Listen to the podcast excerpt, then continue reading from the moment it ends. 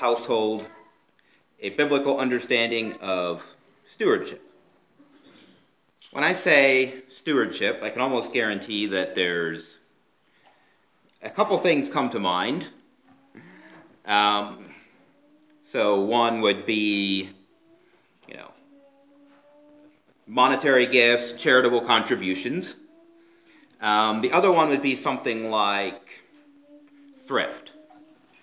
Um, now, both of those are connected um, to stewardship, um, but I'm not going to talk very much about either of those today. Um, and you'll see why in a little bit.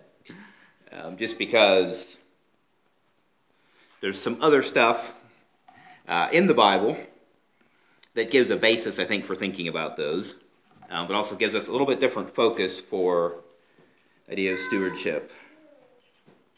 Um, as an introduction, I'd like us to read a passage in Luke, um, Luke 12, 1 to 48.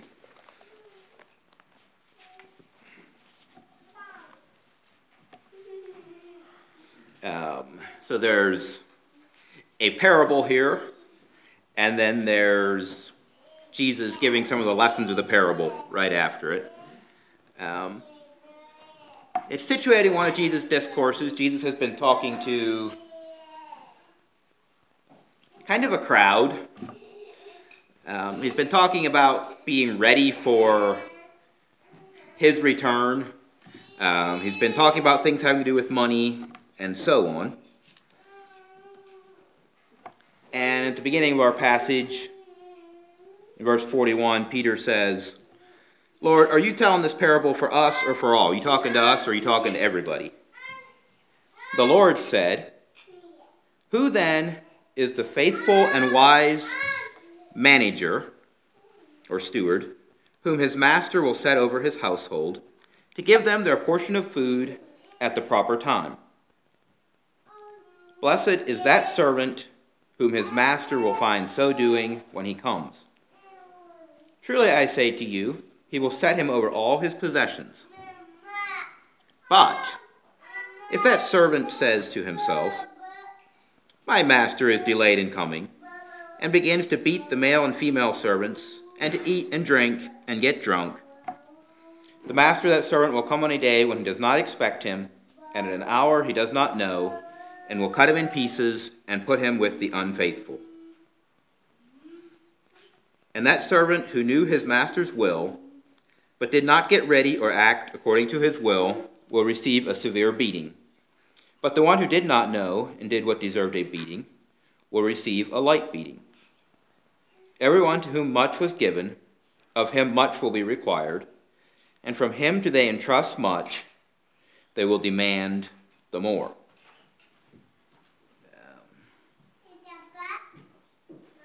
Now, the context of this passage I think does make it clear that one central theme here is giving to the needy. Um, that in some sense, the being set over others to give food should be taken literally. Um, but that's not the part of the passage that I'm talking about this morning. Um, I'm using it as illustration of the structure what is it to be a steward, a manager, or I will stick with the Greek term here a few times. I think it can be helpful, as you'll see in a little bit. Um, what is the oikonomos? What is it to be an oikonomos? A steward or manager. And there's a structure in this passage. A very simple one, but I want us to call our kind of attention to. Um, this person is responsible to someone. Um, hopefully, that's familiar. When we think about stewardship, in this case, the servant was responsible to his master, he had to answer to his master. Um, generally, we think about being responsible to God. He's entrusted with something. There's a thing that you are managing, the thing that you are administering in this case was the food rations in this household. but there's another piece that I think uh, doesn't always get as much attention uh, when we fill out what does it mean to be a steward. And that is, he was responsible for someone. He was administering this for someone. Uh, you got to define the three elements to get this sense of what is a steward. In this case, it was the staff of the household. And that's the basic structure that we'll see throughout a number of biblical applications of stewardship this morning. Continue on in this passage. Um, so he was a steward in a limited sense, right? He was a steward to deliver the food rations to the members of the household while his master was gone. But Jesus says if he does this job well, he is going to be entrusted with more. He said he will set him over all that he has, which probably means both being in charge of a lot more physical things and a lot more people as an administrator.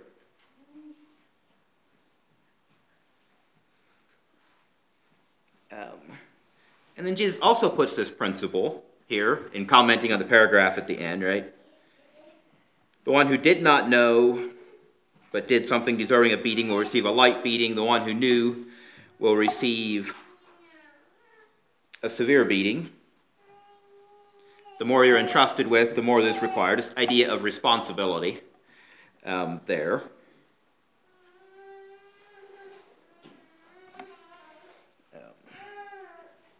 Okay, so an outline here. Uh, first of all, what is this oikonomos, or steward? Um, and then we'll look quickly at how this metaphor is used as in reference to apostles, particularly Paul, and to bishops in a local church. Um, but then where I want to camp is the idea of believers as stewards. Um, the text in 1 Peter that will be kind of our text, where we all think of ourselves as stewards or administrators. Um, the last one business people as stewards is supposed to be kind of an illustration of applying the concept of stewardship more broadly. And by the way, it's not. I won't say exactly what you expect me to say there either, I don't think. uh, but I'll let that for when we get there. Uh, before I jump into that, I have a little, it's an exercise sheet. Um, can I get, let's see, Sean, can you just pass these out? These can be filled in later or now. I just gave you a blank with those categories of uh, what you're responsible to, who you're responsible to, what you're entrusted with, uh, who you're responsible for as a place to, you know, if you want to jot down notes now, you can, or if you want to take it home and do that as a journaling exercise, think about my role as a steward. I made a little form to help with that. Okay, what is the oikonomos, the steward or manager? Um, first of all, we'll be real helpful and give you another. Define a Greek term with a Greek term. Doesn't necessarily help, but anyhow. A manager role within an oikos. And actually, I'm giving you these names. I'm giving you the Greek because I want it to sound a little bit strange. And so I want us to think about it as, you know, something unfamiliar. So what is an oikos? Give you a one word, it would be house. And indeed, it could refer to a structure. Thank you, Sean. An oikos could refer to a structure, you know, that a family lives in, like we say when we say house. Um, often, we'll translate it household. So we're not talking about something made out of wood and stone, but out of a social entity, about a social entity, about a group of people. Familiar enough. Um, but a question, and here I'd like a few responses. If you think about how terms like house and household are used in the Bible, what are some ways that they're different than when we talk about house and household? Um,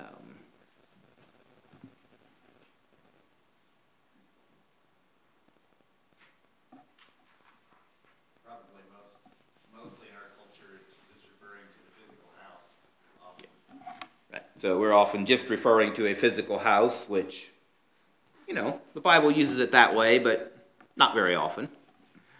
Bible often refers to, or the reference is to a much broader structure, um, extended family, um, and even, uh, social constructs that are not currently considered family. Okay, right. So yeah, if I say household in our society, most likely we're thinking mom and dad and children, and possibly a grandma, um, if we're stretching it. Um, the oikos starts there uh, with the idea of a husband and wife and children. Um, but, you know, the scripture is clearly a multi generational entity. Uh, for example, the First Timothy, we have this reference to taking care of widows. If anyone does not provide for his relatives, and especially for members of his household, he has denied the faith and is worse than an unbeliever.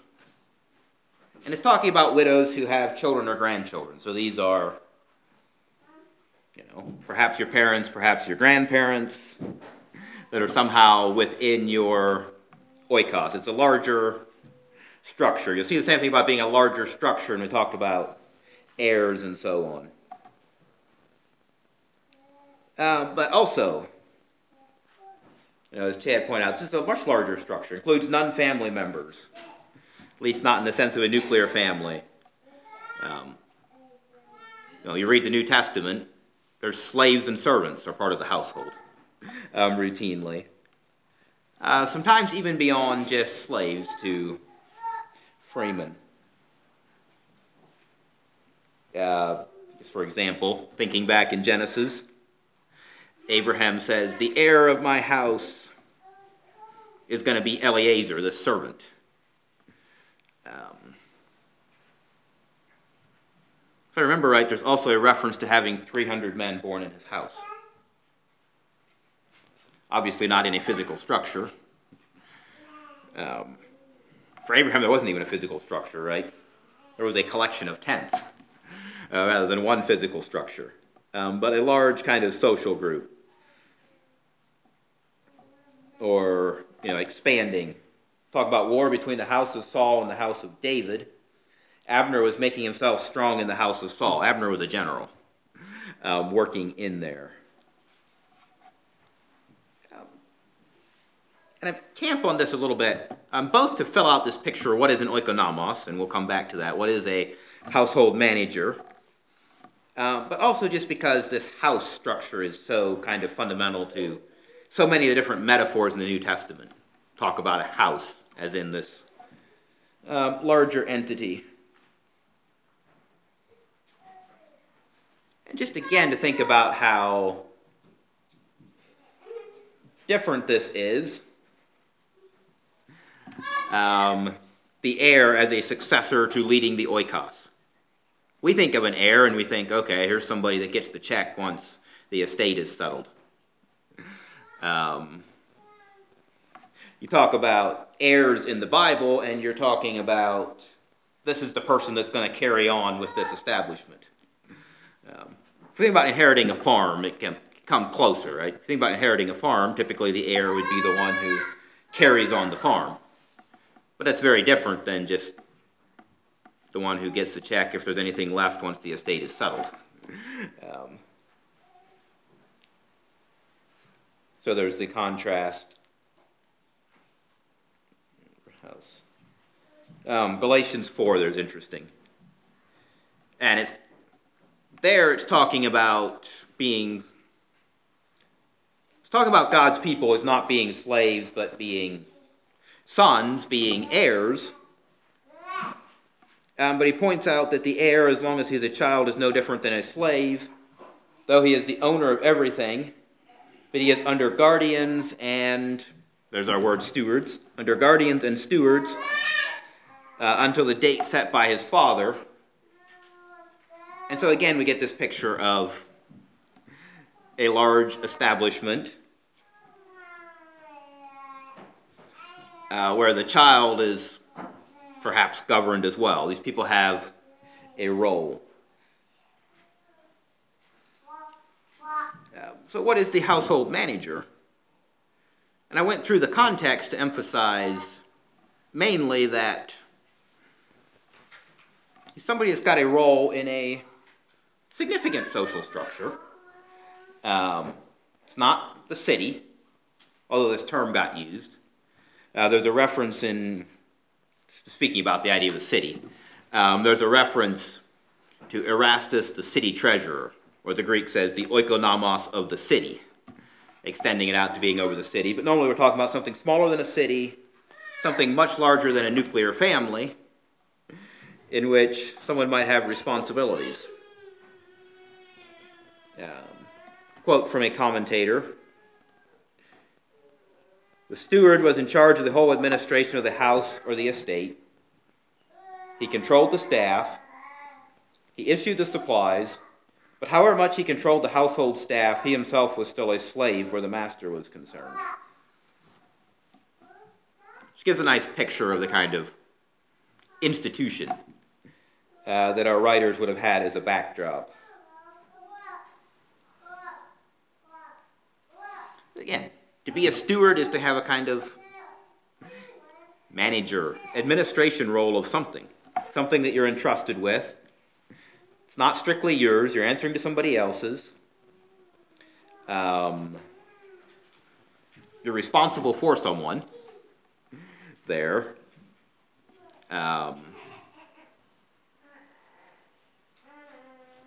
which is why the idea of sometimes we think of a steward as, say, an investment manager. Um, so somebody's got money to invest and he hands it over to someone who's supposed to be more skilled with that, you know, who has it in trust to invest it. Um, but if that's your only picture of a steward, if that's your only metaphor of a steward, you know, you've got these responsible to the owner, he's entrusted with these funds, and eventually he'll return them. Um, that's not the full picture of the metaphor of a manager, because that doesn't have you in a social role within that person's estate there. Uh, if it's simply a matter of kind of returning the funds.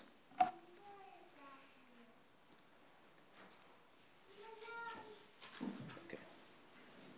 Let's just give, think about this parable. I'll do another little made up example here. So I'm going to pick on Kyle this morning. Uh, think back to the parable. So I want you to imagine that your dad has to travel for a month for some reason. And he tells you that you are the manager of the firewood while he's gone.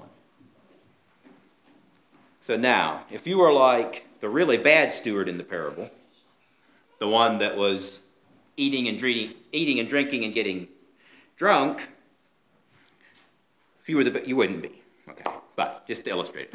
if you were the really bad one, what you'd do is you'd get on the phone and you'd call Jason and you'd call Sean and you'd say, Guess what? I'm in charge of the woodpile. We're going to have the largest bonfire you ever saw tonight. And then, three weeks later, everybody at home is freezing because there's no firewood because he burned it all up for the bonfire. Right. So that would be a picture of not knowing who you're responsible for, who you're supposed to keep warm with this firewood. Um, now, if you were like, if you said, well, I'm a steward of the firewood, and so you said, you know what, we're not going to burn any firewood. There's going to be just as much on this pile when Dad gets back as there was when he left. Not because I've been cutting more, but just because I haven't used any. And everybody freezes. Well, you wouldn't really have done any better job of being a steward, right? Because you still didn't get the idea of what it was for. But, you know, if this actually happened, I'm sure that what would happen is we'd have a nice, consistently warm house for a month. there. Um, so there's the picture an administrator of something, in that case, an administrator of firewood. Um, okay, so we'll move through a couple other biblical examples here and then get to the idea of all believers as stewards. Um, so Paul liked to talk about himself as a steward. Um, and you see the same kind of structure here the stewardship of God's grace that was given to me for you. He's answering to God. Um, he's entrusted with God's grace, which means here, I think, says the mystery. In other words, the gospel, um, especially the gospel for all nations, I was entrusted. And he took that to mean that he had a responsibility to spread this gospel um, he was responsible for particular churches where he worked, um, as he talks about in 1 Corinthians 4. Um, he also saw himself as responsible for something like establishing churches throughout the known world. Right? His thing was always, how can I bring the gospel to places where it has never been? I'm a steward of this mystery um, for you. Um, camp here a little bit because the other people called stewards in the Bible are bishops. Now, bishop is a word you don't hear outside of church, right? Because it's our English word. It kind of comes down from the Greek and Latin. Um, but, you know, the Greek word was a word with an ordinary meaning. If you translate it into English, you get overseer, which is what the ESV uses here, and a number of translations. Um, but he describes an overseer as being God's oikonomos. He lists qualifications based on that, um, gives some of the things that an overseer needs to do, including, it sounds like, basically telling some people to shut up or something. It says they must be silenced. Um, and there you get the picture, especially of the oikonomos as somebody in the household who is entrusted with, with ruling, some governing approaches. And notice that term oikonomos compares the church to something like a household um, there.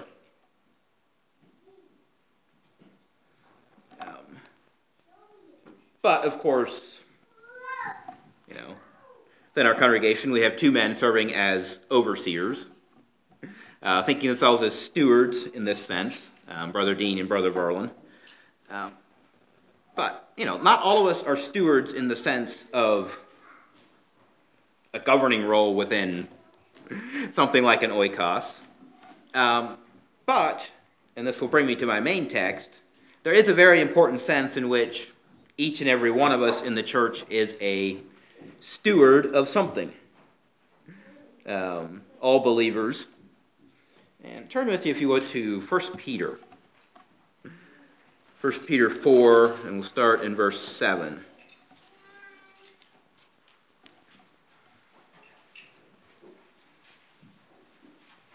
Um, and this is letters to a church that is evidently experiencing some degree of suffering and persecution.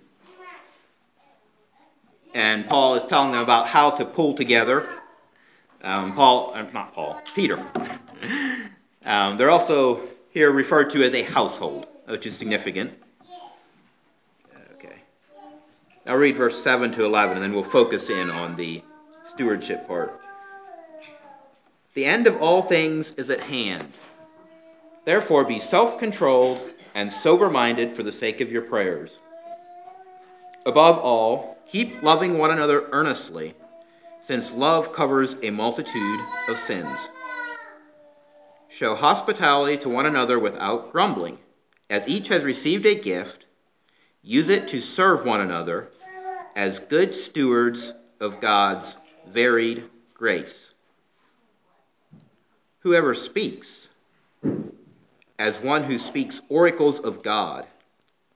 Whoever serves, as one who serves by the strength that God supplies, in order that in everything God may be glorified through Jesus Christ. To him belong glory and dominion forever and ever. Amen.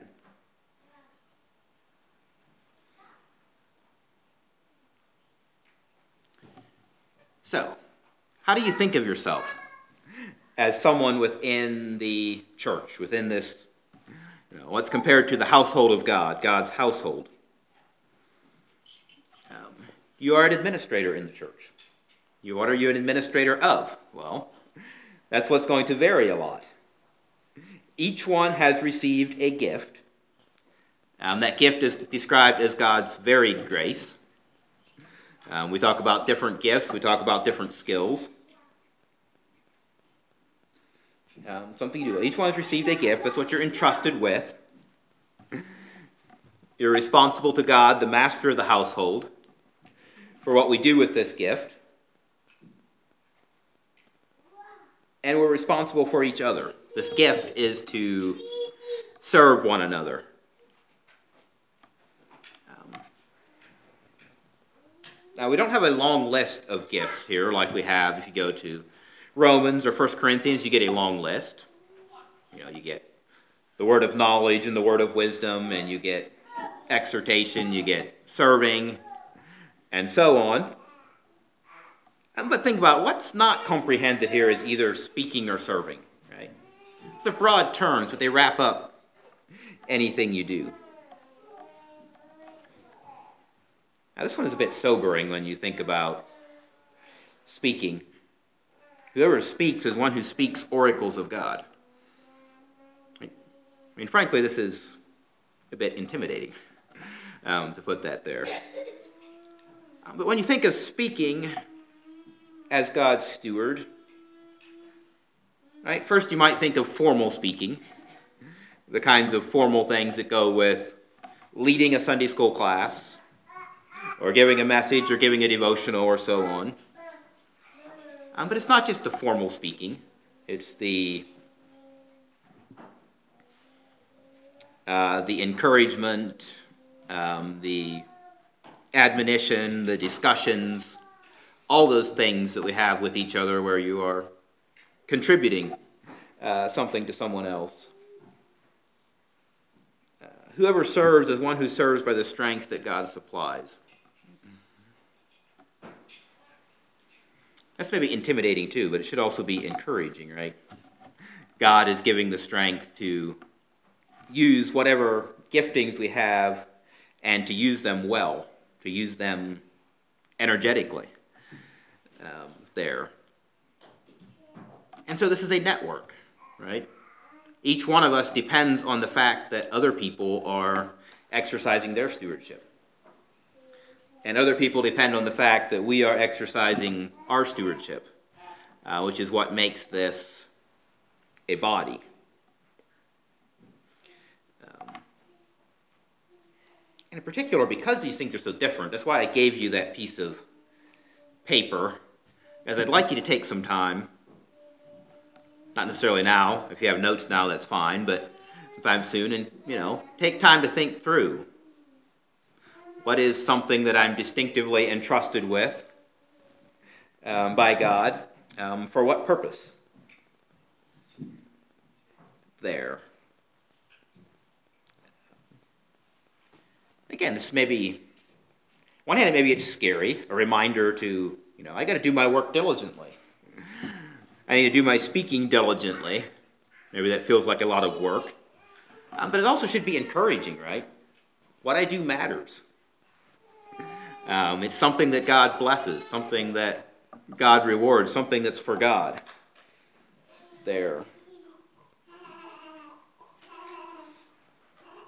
Okay, and the last thing I'd like to do is just help us to think about expanding this beyond what we think of as spiritual gifts, um, but to thinking of the principle of stewardship in a broader context.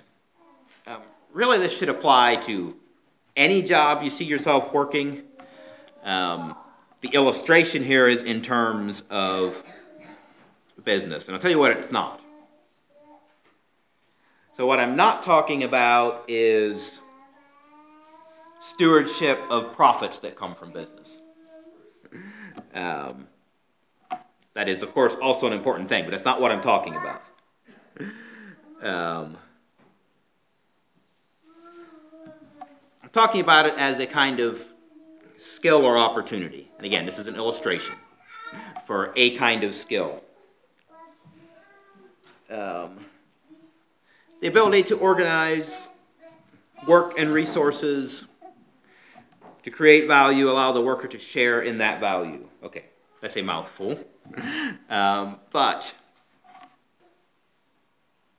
I can illustrate it with a kind of story from the tales of my great uncle, I think, whom I have seldom met, but heard lots of stories about.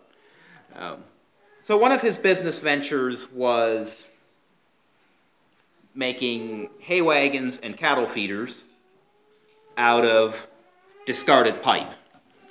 Um, so he identified hey, there's a pipe factory that has discards, spent pipe, broken pipe. I can hire somebody to send a truck up there, collect that pipe. You know, people can cut the pipe, bend it, weld it, make something, I can sell it. I've got profit, I can pay people to do this. Well, there's resources, there's the broken pipe, there's lots of people that are able to work. Um, he was the one that had the vision to put those things together in such a way that that could be a paying job. You know, simple fact that you can drive a truck doesn't mean that you can make money driving a truck without somebody who can put together um, what needs done. Now, if you're the kind of person who says, yes, of course that's obvious, there's a pile of bent pipe laying somewhere that I can buy, and of course I can turn a profit on getting that pipe and making something. Well, you've got some skill or ability or training or something that has put you there, that you're able to organize work. And if you're that kind of person, you might say, yes, anybody should be able to run their own business. And maybe that's true. Um, but there are particular advantages. And we should appreciate um, the businessmen among us for that reason. There are particular advantages that happen with a larger business. Um, there are particular advantages to some people being able to go to work and do a job. And somebody else figures out the structure within which that can be um, profitable and paying and so on. And that ability itself um, can be an exercise of a stewardship. Um, switch back to just a little bit more backdrop um, to build up some of the things I said there, right? So the the Bible, the biblical principle for why workers get paid is something like a share of the crop. You know, the plowman should plow in hope, the thresher thresh in hope of sharing in the crop. These are servants, they're not still getting all the crop. Um, but they're servants and they get something for the work they do. Um, you know, resources plus work produce the goods that we need, there's a share of. It's the business person, you know, and define this very broadly, but that directs the way we work with things in such a way that there's actually a share of the crop. Um, you can go out and plow. You can go out and thresh. But if there's no larger organization there such that it's part of an activity that's profitable at the end, you're not going to get a share of the crop from plowing a field that never gets planted. or that gets planted and never gets harvested, harvested and never gets sold. Um, and it's a skill that is a skill and an opportunity that's distributed differently um, among people. Um, so to think of something like business as a stewardship um, is to think of somebody who's responsible to God for a skill. There's a certain skill, skill opportunity someone is entrusted with, and a responsibility for you know, consumers, workers, self. I say consumers there, right? You're not going to have an automobile without somebody with quite a bit of sophistication there. There's things that just aren't going to happen. Now, what am I saying here? Am I saying that if you have business skill, that means that God's calling in your life is to run a large business? no, I'm certainly not saying that. Um, am I saying that if you're self employed, you should be looking to have employees? No, I'm not necessarily saying that. Um, there's such a thing as making your own job and organizing work for yourself without organizing it for others. Um, but I'm saying that's a possibility. Somebody could have a responsibility to start a business because they're the ones that have the ability to put people to work in useful ways, depending on circumstances and calling in life. Um, and I'm saying, too, that if you're operating a business and operating a business that employs other people, you might have only thought about it as, you know, a way to get my own livelihood. But the fact is that you're also using a differential gift in a way that is blessing a community and blessing other people because you've organized the ability to work. Um, being a steward is a role that has um, dignity with it. Yeah. I mean, so I'll unpack this a little bit in terms of business in particular. Um, but we should also think about that with any kind of job we're doing, whether it feels spiritual or not, right? If it's just my my labor at something, it's something that I'm administering that is benefiting others. By the way, the fact that you get your, your livelihood from it, the fact that you're paid to do something, does not take away from it being stewardship. Some of the things that we're stewards of are things we're paid to do, and some of the things are things we're not paid to do. Um, but they're both stewards. Right? We're stewards of the things that we do, the abilities, the gifts we use in church to benefit others. Um, you're also a steward of the abilities that you use in a job that you're paid to do. Um, you're using it, and you're rightly getting a share of what comes from it. There. Um, so, yeah. In the end, stewardship is a it's a challenge because I've got to answer to somebody. Um, but it's also exciting because my work, the things I do, matter. Um, they matter to God. Um, God cares about what I'm doing. Um, they benefit others, and those are good things that should encourage us. Okay.